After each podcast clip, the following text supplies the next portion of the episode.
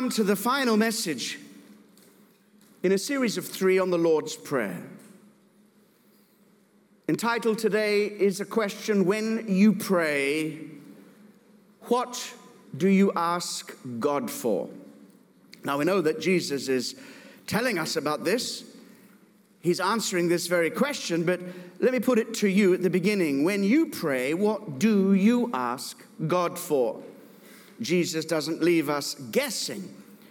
He talks about prayer being a relationship with God, come to Him as our Father, develop communion and intimacy in His presence, recognize who He is in all His glorious holiness Elevate the Father's wishes to your top priority. Let your will be done on earth as it is in heaven, living for His glory. And now, this part of the prayer, Jesus says, This is what you ask God for, for yourself and for others. If the first part of the prayer is about enjoying God's intimacy, second part of the prayer, living for His glory, this part is about experiencing his wisdom. Interesting. When we come to pray and ask God for things, we need wisdom. I don't think it's just a question of submitting to God everything you think, everything you feel, everything you want, and letting Him decide. If prayer is relationship with God, we want to enter into His heart and begin to flow with Him and begin to discern His ways. In the middle of the prayer, it says, Let your will be done. May your will be done on earth as it is in heaven. This part of the prayer could be uh, expressed this way Lord, I want to be sensitive to and follow your ways as you lead me through the circumstances of life. And we need wisdom when confronted by the circumstances of life. And we know that the, the uh, thing that trumps everything else is the Father's glory. You know, when in doubt, you just say, God, whatever brings you most glory, that's what I want in my life.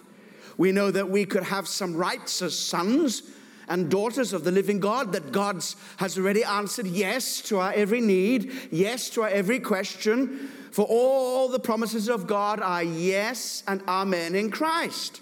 There's no doubt about that. But we still need wisdom because God works in ways that transcends our demandingness.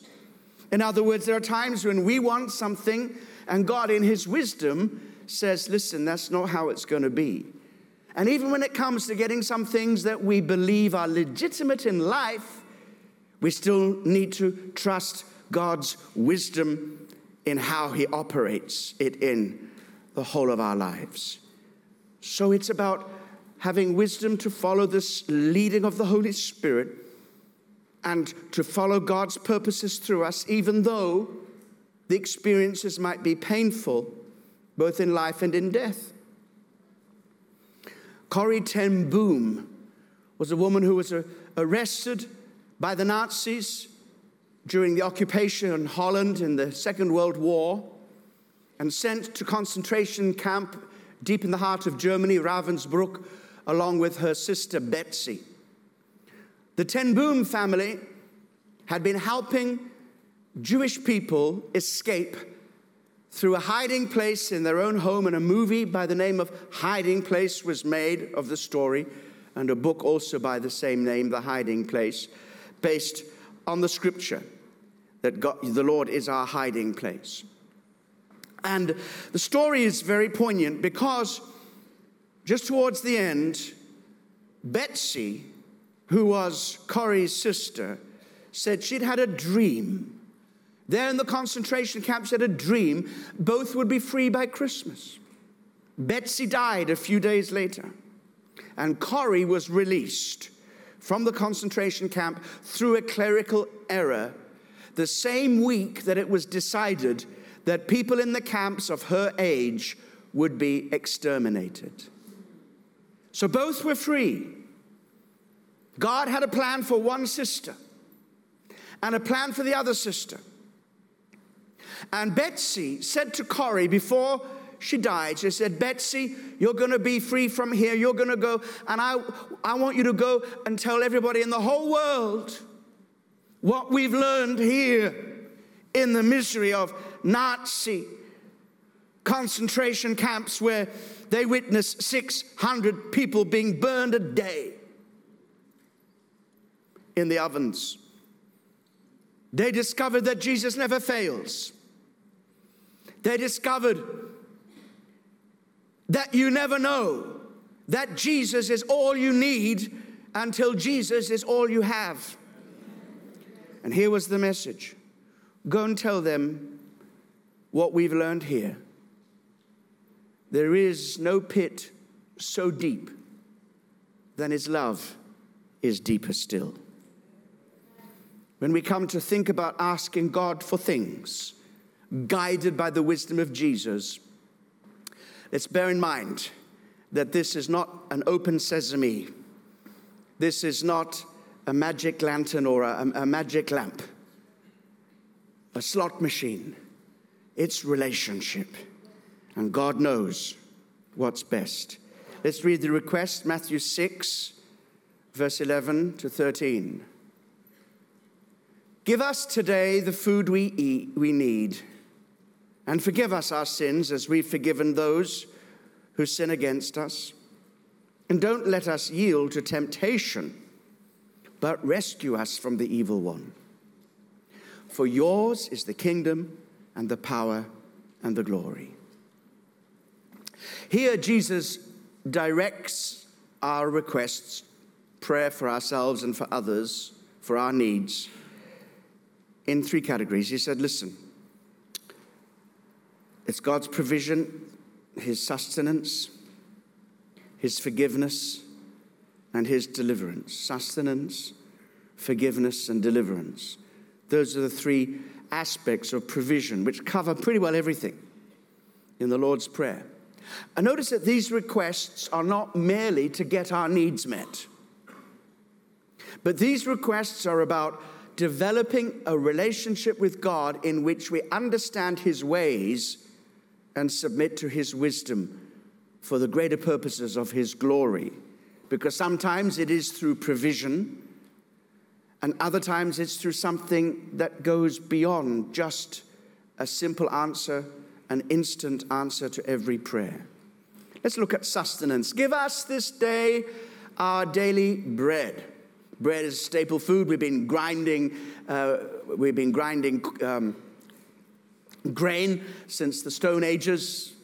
Bread has been a staple diet, nourishment for generations, centuries, and centuries and centuries. So when he says, Give us this day our daily bread, he's talking about f- sustaining provision for every part of our lives, beginning with the physical. And thank God that God remembers that we are people with bodies that need something to eat, that need a home, and so on. And in the Sermon on the Mount, Jesus later on goes on to say, Your heavenly Father knows that you have need of such things. But it's not just food for our bodies, it's physical provision for every part of our lives physically. He's our provider, Jehovah Jireh. He's our healer, Jehovah Rapha. And every other name of God is fulfilled in the name of Jesus Christ. And all the promises are yes and amen. And it's so easy to be blessed by God. It's so easy to get an answer to prayer. And already, God has already said yes. It's like He's answered email. Say yes to all. But, friends, that doesn't mean that we actually get everything as and when we think we need it and we ask for it. Everything will come to us in the future, by the way, anyway, in the kingdom of God. But there are times when it looks like God is withholding something, and getting an answer from God is so easy, so straightforward. It's just there that if it looks even like for a moment that God appears to be withholding anything from us, no matter how small, that's the time to sit up and take notice. Because God is up to something better than if He gave you what you asked Him straight away. Oh, that takes faith. That takes faith. We know that God is the God of our supply. We know that He answers our prayers. He gives us food and healing for our body. What is interesting to me is that um, Corrie ten Boom, after she was released, and uh, she went around preaching all over the place. And uh, in 1978, five years before she died, by the way, she, she died on her birthday, her 91st birthday, August the 15th, 1983. She was born on August the 15th. Um, 19, 1892. So she was born on her birth, birth well, of course she's born on her birthday, but she died on her birthday. And um, age 78, no, in 1978 rather, she had a stroke. Now, this woman had walked with God her whole life. She'd been to hell and back again with a message of God's love. She called herself the tramp for the Lord. That's tramping around the world, just on the, on the move for God. She had a stroke, 1978. It paralyzed her. Now, this woman has walked with Jesus. She knew Jesus so intimately that when she began to talk to him about her illness, this was the conversation. This has been reported to me. She said, Jesus, I know you can heal me. It's so easy. And I guess I, would love to be healed right now, but tell me what you think. Let me ask you this question, Jesus. What would give you greater glory? Me to be healed or me not to be healed? Now, I tell you what, up until very recently, I had no theology for that at all. Forget that kind of negative nonsense. Have a positive confession, please, lady. I mean, you know, you may be old, you walk with Jesus a bit, but have you forgotten? That lady was, was held in, in a German Nazi concentration camp. She knew Jesus better than anybody who glibly says, name it and claim it. And she listened to Jesus. This is what Jesus said Corrie, I could heal you, will heal you. You know my promises, but it would give me greater glory if I were not to heal you. So she said, Lord, I want your glory. So she spent the last five years of her life paralyzed. Well, how could that possibly be glorifying to God? Remember the man who was born blind in the Gospel of John? They said, well, Whose sin was it? His parents' sin or his sin that he's born like this? And Jesus said, Neither. This is for the glory of God. Not his illness, but his healing. Remember that? So there is a glory that God reveals through healing that's wonderful, but there are times when God says, I've got another plan. If you hang on to this, I'm going to show my glory through your life that I couldn't do it even if I healed you. What glory is that, friends? It's the glory that she learned in the pit of suffering and darkness that Jesus is enough. And when you have nothing but Jesus, you discover that He really is enough. And in the strength of that, she was able to say, Lord, I will continue to display my trust in you no matter what my circumstances. This is the kind of thing we're into here. Physical sustenance when we learn how to pray the Lord's Prayer, this kind of prayer for provision is not about having our needs met, but having just having our needs met. It is that, but it's more. It's about increasing our knowledge and confidence of the Father. But it's not just physical provision, it's also provision for the soul, the inner life. There is such a thing as chicken soup for the soul. I don't know if you know that series put out by the motivational speakers, Jack Canfield and Mark Victor Hansen. They collaborated, their motivational speakers went around the world, not, not, not necessarily Christian, but going around the world speaking motivational speak, speeches and then picking up stories of people, put it all together. And those inspiring stories have ministered to people's soul, given people courage. I thank God that there is chicken soup for the soul here in the Word of God. Yes, there is. There is a promise for every need that we go through. Is that not right? There is a, a word for, for when you're depressed. There's a word for when you're discouraged. There's a word for when you're lonely. There's a word for when you're dissatisfied. There's a word for when you're confused. There's a word for when you're afraid. There's a word for when you are in trouble. Amen. Yes, God ministers to our emotional needs. But also, there is spiritual food, the bread of life, the word of God. Jesus said, Man shall not live on bread alone, but every word that comes from the mouth of God.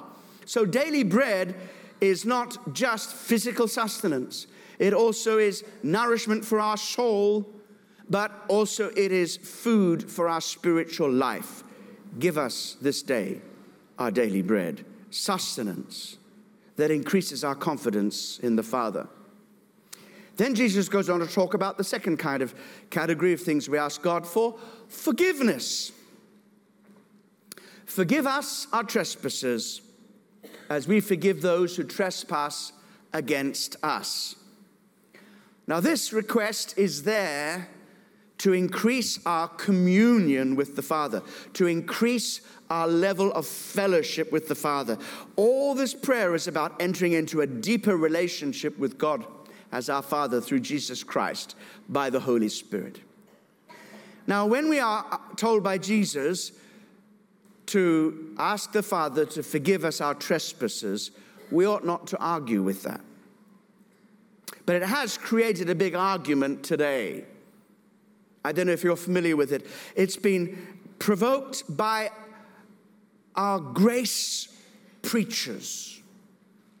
The preachers who will say, Why do you need to ask God to forgive you of your sins when He's already forgiven you? Past, present, and future. Then the others will say, No, no, no, you grace preachers, you're, you're, you're, preaching, uh, you're preaching cheap grace here because actually no sin is ever forgiven until it's confessed and repented of. Hmm. Some people were nodding very furiously to the first part, and some were nodding very furiously to the second part. Well, you're both right, but there is a difference. I want to explain this to you, it's very important. When Jesus says to us, Say to your Father, forgive us our sins, we are addressing God as Father, and it's parental forgiveness we're looking for. Parental forgiveness has to do with our walk and fellowship with God, our deepening fellowship with God. It comes under the area that we call sanctification, your work of walk of holiness and intimacy with God. And on that basis, you need, and I need, constant forgiveness because we sin and we need God to forgive us and we need to put it right with God. We do that in our normal human relationships. Amanda and I joke sometimes, and I say sometimes to Amanda, Amanda, oh, please, I shouldn't have done that. Forgive me. She said, I did that the day we met. or another thing she says, well, I, I, I did that the day we got married. That's a very profound statement. I mean, we're just playing when we, because of course I never have to ask her to forgive me of anything, as you uh, Forgive me, Lord. All right. now, in a very real sense, when we stood here, June the 9th, 19, what, what year was it? 79. I remember in this very spot, in this church, Amanda accepted me as her husband. It was a done deal. I accept you totally.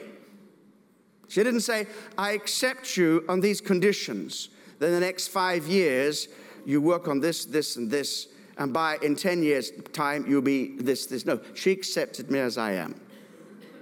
That's what God does when He saves you.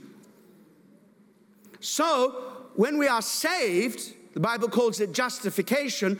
God declares us righteous, and all our sins, past, present, and future, are nailed to the cross. We sing, Oh, my sin, oh, the bliss of this glorious thought.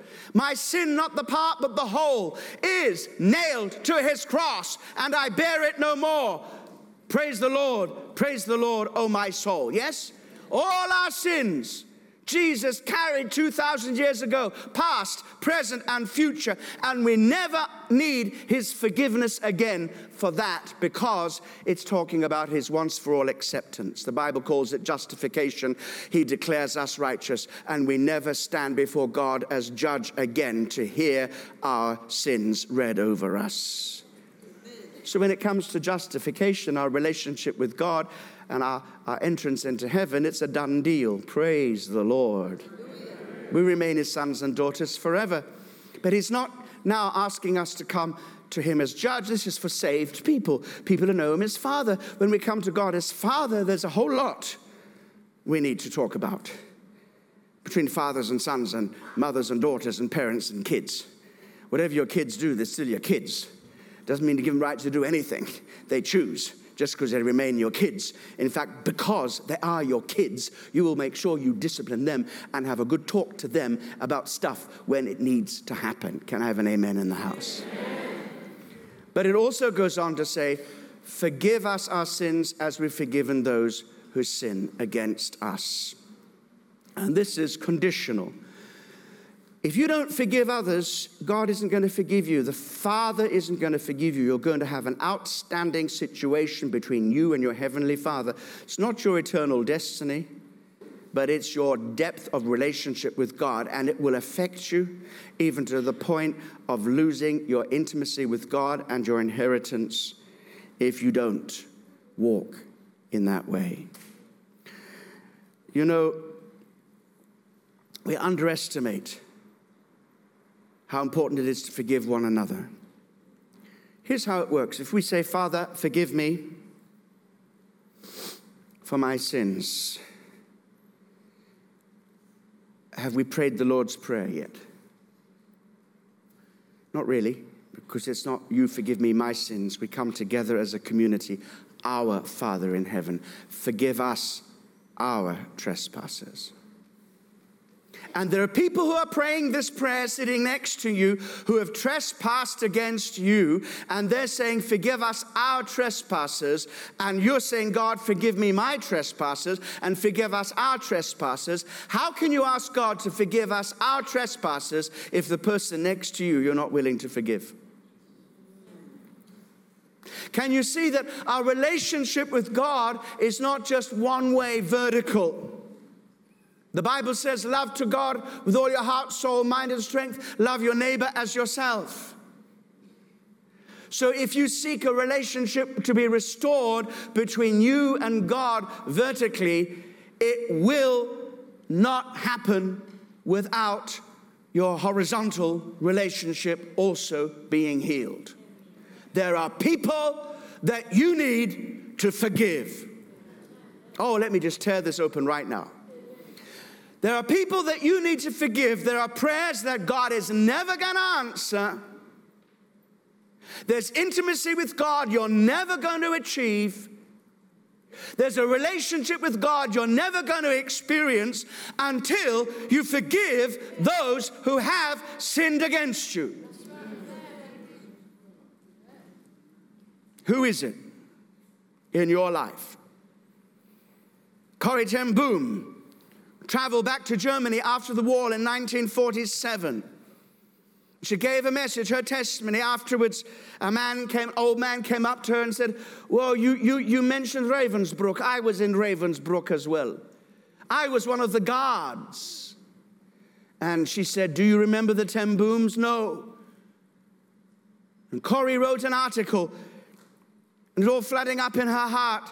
In her article in 1972, she said, I'm still learning to forgive.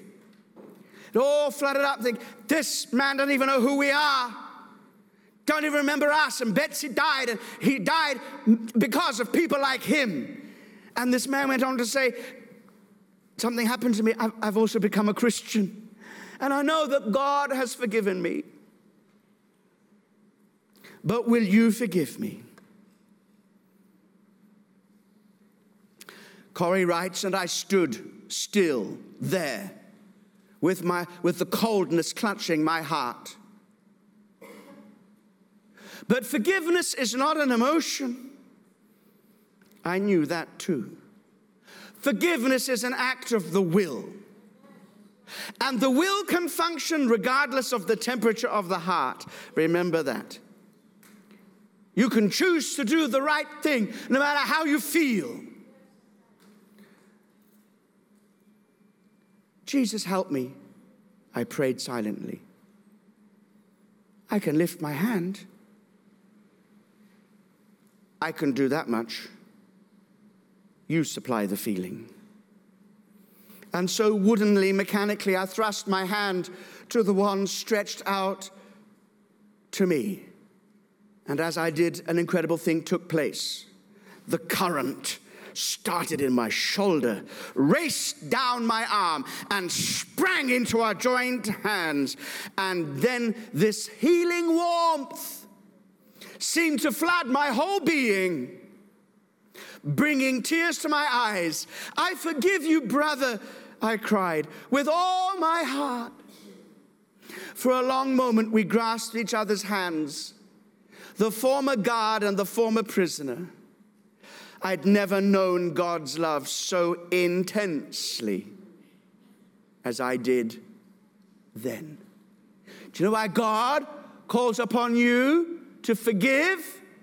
So that you will know what it means to love and feel the love of God that Jesus had in his heart when he said, Father, forgive them, they know not what they do. That is the summit expression of God's love, and he wants you to experience it. Give Jesus a big praise in this house.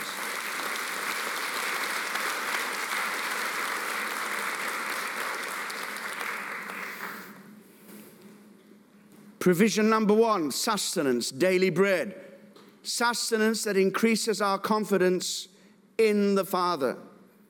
Provision number two, forgiveness. The forgiveness that increases our communion with the Father. Provision number three, deliverance. Lead us not into temptation, but deliver us from evil. This is the deliverance that increases our commitment to the Father. You know, when you understand that God is for you, not against you, that He protects you in every situation and circumstance, and promises never to let anything come into your life that He cannot use for your good and for His glory, when you know that God is 100% for you, you can strengthen your commitment in Him. Who is it easier to be committed to? Somebody who is 100% for you or somebody who is totally against you? How can you commit to somebody who's totally against you? But the more you see that God is totally for you, even when it looks like things are going wrong, and you work through that with the wisdom of God, and you come out the other end, you can commit to Him even more. That's why Corrie ten Boom was able to pray, Father, it's your glory that I'm after. And if, it's, if I don't get healed and that brings you more glory, let the world know that I love you and trust you anyway, because I love you, not for what you do for me, but what you've already done for me at the cross in Jesus' name. So, the prayer goes like this Lead us not into temptation. Now, we're going to do a little bit of explanation here because the word temptation and the word trial in the Greek is exactly the same word. So it can be translated temptation or trial, and it's probably better translated trial here.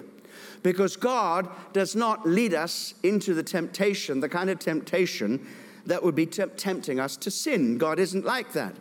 James 1, verse 13 says, And remember, when you are being tempted, do not say, God is tempting me. God is never tempted to do wrong and he never tempts anyone else. Two things God himself is never tempted to do wrong, and he never tempts anybody else to do wrong. So it doesn't mean that we should ask God, please don't tempt us to do wrong. He'd never do that in the first place. However, we know that the devil has a vested interest in leading us into temptation, and this prayer will be saying, Take us out of the enemy's temptation, help us not to be to walk in straight into that trap. And here, Jesus knows a great deal about, the, about that kind of temptation. Why?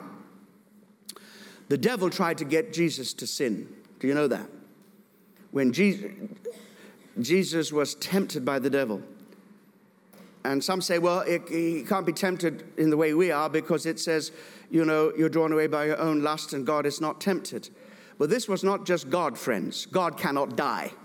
This is not just God, this is God man. God cannot get hungry.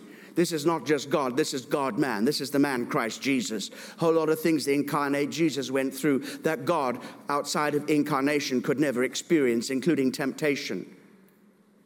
Jesus, when he came into this world and was made flesh, he became the second Adam. And the last one, because the first Adam failed, second Adam succeeded, we have no need of a third Adam. Second Adam is the last one. The first Adam was perfect, just as the second Adam was. In the first Adam, there was no evil desire in Adam's heart that the enemy could get hold of and tempt him into sin. But he was able successfully to get the first Adam to sin because he sowed the seeds of doubt and deception in the hearts of Adam, and Adam began to, desi- to desire to go his own way, and there he was, hooked on the line, and first Adam sinned. Second Adam comes along, and it seems to me that the devil tried exactly the same tactic, saying, Ah, I met somebody like you a long time ago in the Garden of Eden. His name was Adam. He was also sinless. And I see you are sinless. But in the same way that I got rid of the first Adam, I'm going to get rid of you as well. And three times Satan tempted Jesus in the sense that he tried to get Jesus to be deceived and conceive sinful desire in his heart. But three times Jesus defeated him. And, and notice he used the word three times the word against Satan. Praise God. Praise God. So when it says, lead us not into temptation, we know that it's actually asking God to help us and deliver us from the evil one and, and, and also from unnecessary trials. Trials are tests, and sometimes we fall into these tests. James 1, verse 2 says, Dear brothers and sisters, when troubles come your way, consider it an opportunity for great joy. When you fall into trials, in other words, you just discover that all of a sudden seems to come to you from nowhere. There are trouble all around, and it doesn't seem as if problems and disasters and tests come in one at a time. They come like an avalanche. They surround you, and, and even at times like this, when we fall into these kind of things, God is with us and will take us through. That's why we can rejoice. But there is another kind of trial that God leads us into because because of our stubbornness. And that's what Jesus is saying. Pray that you can avoid that. In other words, don't be like the horse and the mule that need to be pulled and pushed into position. But be ready to walk in my wisdom. Psalm 32, verses 8 and 9 say, I will guide you along the best pathway for your life. I'll advise you and watch over you. That's what God's saying. If you walk in my wisdom and you know that my ways are the best, I will guide you and I'll guide you, you know, it's like a guide. I'm not going to force you, I don't have to because you're willing. I'll guide you. I'll advise you. Don't have to dictate to you because you're willing. I will advise you. I'll watch over you. One of the versions says, I guide you with my eye, which is like saying,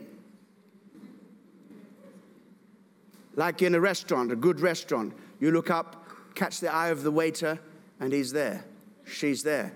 Most restaurants, you have to, they will walk 340 degrees around you so that they never catch you, catch you by the eye. Have you noticed that? So here you're trying to catch them, and there, there you are, there you say,